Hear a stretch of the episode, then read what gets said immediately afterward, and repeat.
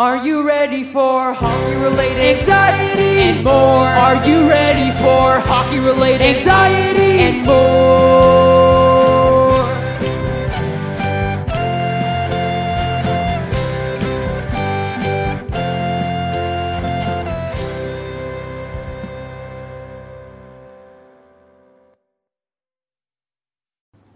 Today, you should be seeing two podcasts coming out, but none of them will be on the NHL preseason coming out tomorrow.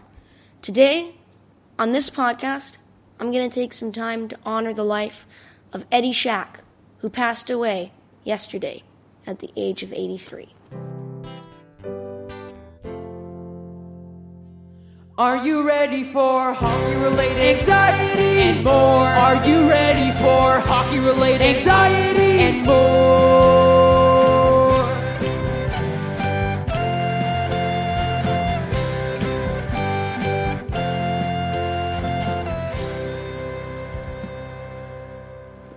Eddie Shack was born February 11, 1937, in Sudbury, Ontario, Canada.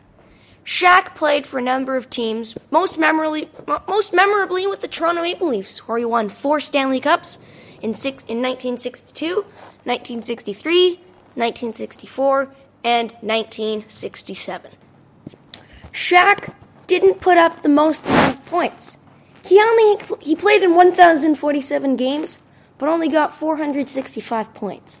But 1,431 penalties in minutes and 239 goals.